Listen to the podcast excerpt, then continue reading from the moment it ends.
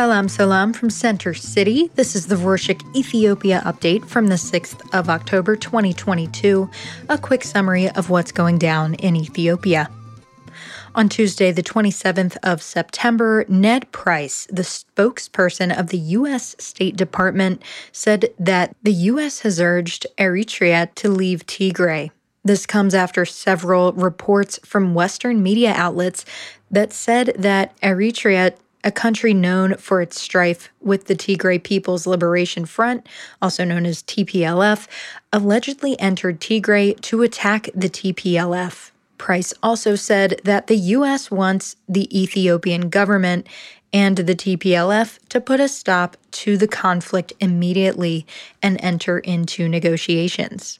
The U.S. Department of State has revealed that the U.S. Special Envoy to the Horn of Africa, Mike Hammer, will go to Ethiopia once again as part of an African tour, which will last two weeks from the 13th to the 28th of October.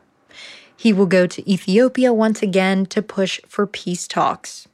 The Department of State predicts that Mike Hammer will meet government officials and representatives of the African Union. In related news, the BBC said that it has received word from an aid worker about an airstrike that took place on Tuesday, the 27th of September, in northwestern Tigray, close to the border with Eritrea. According to the worker, the attack killed six people. The TPLF said the Eritrean government was behind the airstrike. As the war rages on, the humanitarian crisis in and around the Tigray region is getting worse. Hundreds of thousands have left their homes since the war resumed, and Nevene Crvenkovic, the spokesperson of the UN Higher Commission for Refugees, or UNHCR, told the media that the UNHCR and other humanitarian organizations have not been able to provide aid because there are no flights to the Tigray region. However, the UNHCR says it's trying its best and that it has provided sanitary essentials to 7,000 women in Tigray. The Commission has also donated solar lanterns, blankets, mosquito nets, and other supplies to more than 2,000 in Afar. Waldiya, a city in the Amhara region close to the battlefield, which has already put in place several restrictions, revealed additional ones on Saturday, October 1st. The city's Peace Council said that the import, consumption, and sale of a stimulant plant called chat won't be allowed as of Sunday the 2nd. Chat is a cash crop very popular in Ethiopia. It is only second to coffee as the most exported commodity by the country. The council has also banned street gambling and said that law enforcement will take all necessary measures against those who do not follow the rules. In our previous episode, we did tell you that Hassan Sheikh Mohammed, Somalia's president, was in Ethiopia last week. He stayed for two days and met with Prime Minister Abiy Ahmed. Upon his return, the Prime Minister's office and President Hassan issued a joint statement saying that Ethiopia and Somalia will work together in combating terrorism and strengthening bilateral relations. Ethiopia has also agreed to increase the amount of grants and scholarships the country gives to Somalia's civil servants. Last week, we also talked about the report the Ethiopian Human Rights Commission, or EHRC, issued on the clash that took place in June between rebel groups and the regional government of Gambela. The Gambela regional government released a statement regarding the report on Sunday the 2nd. In the statement, the regional government said that the EHRC's report was not accurate and that it was released with malicious intent. The region also said that the report's allegations that the region's forces killed civilians were, quote, very exaggerated, unquote, and that they didn't take into account the facts on the ground. The statement even went as far as to say that the report was deliberately prepared to pit the people of Gambela against other Ethiopians. Speaking of local conflicts and armed groups, more than 10 civilians were murdered in the city of Methardot on Friday, the 30th of September. Some residents have told media outlets that ethnic extremists were responsible for the attack.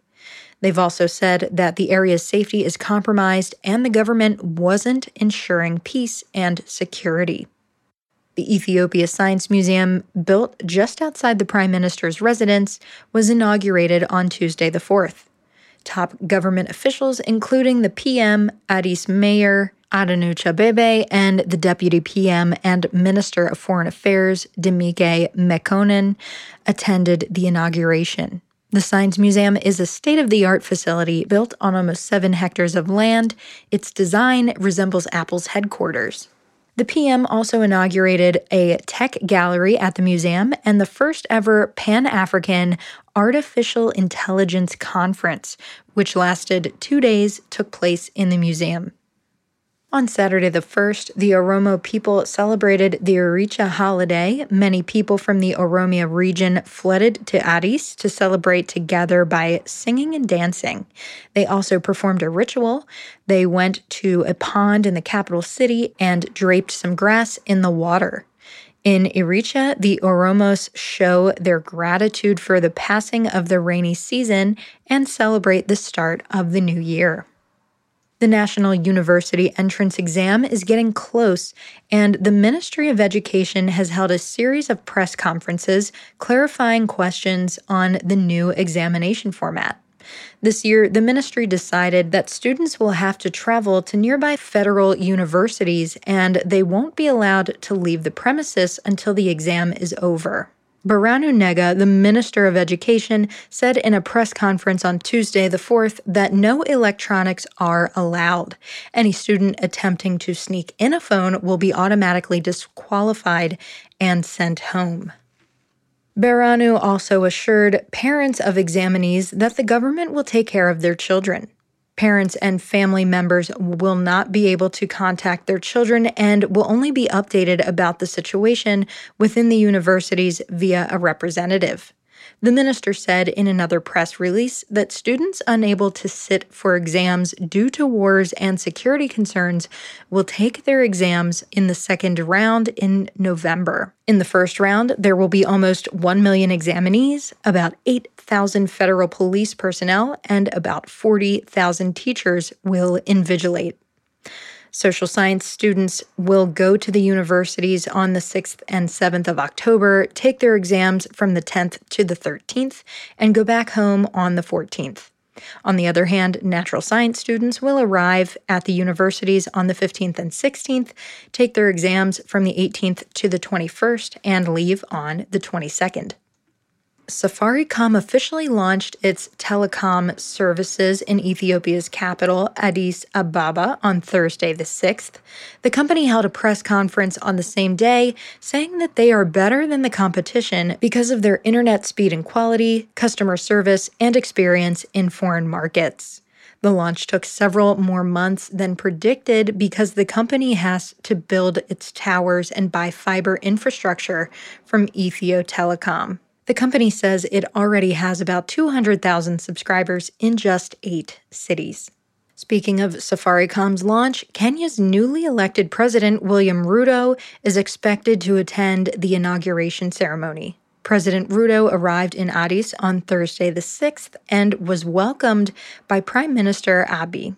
It is predicted that the two leaders will have discussions on bilateral relations and attend Safaricom's inauguration ceremony. And for our last update, here's some sports news. The London Marathon was held on Sunday the 2nd. Ethiopian athletes participated, including legendary former Olympic gold medalist Kenenisa Bekele. In the women's marathon, 20 year old Yehualaw came in first and took gold. The men's marathon wasn't as successful a race for the Ethiopians as Kenyan athlete Kipruto won the race. Ethiopia's Leul Gebresilase came in second, and Kenenisa, who is primed to win the race, came in fifth. All right, that's it for this week. Thank you as always so much for joining us. You can support us by subscribing to our show, and this way you'll never miss an episode. Let us know your thoughts and ideas by emailing us at ethiopia at rorshok.com. That's R O R S H O K dot com. Ciao.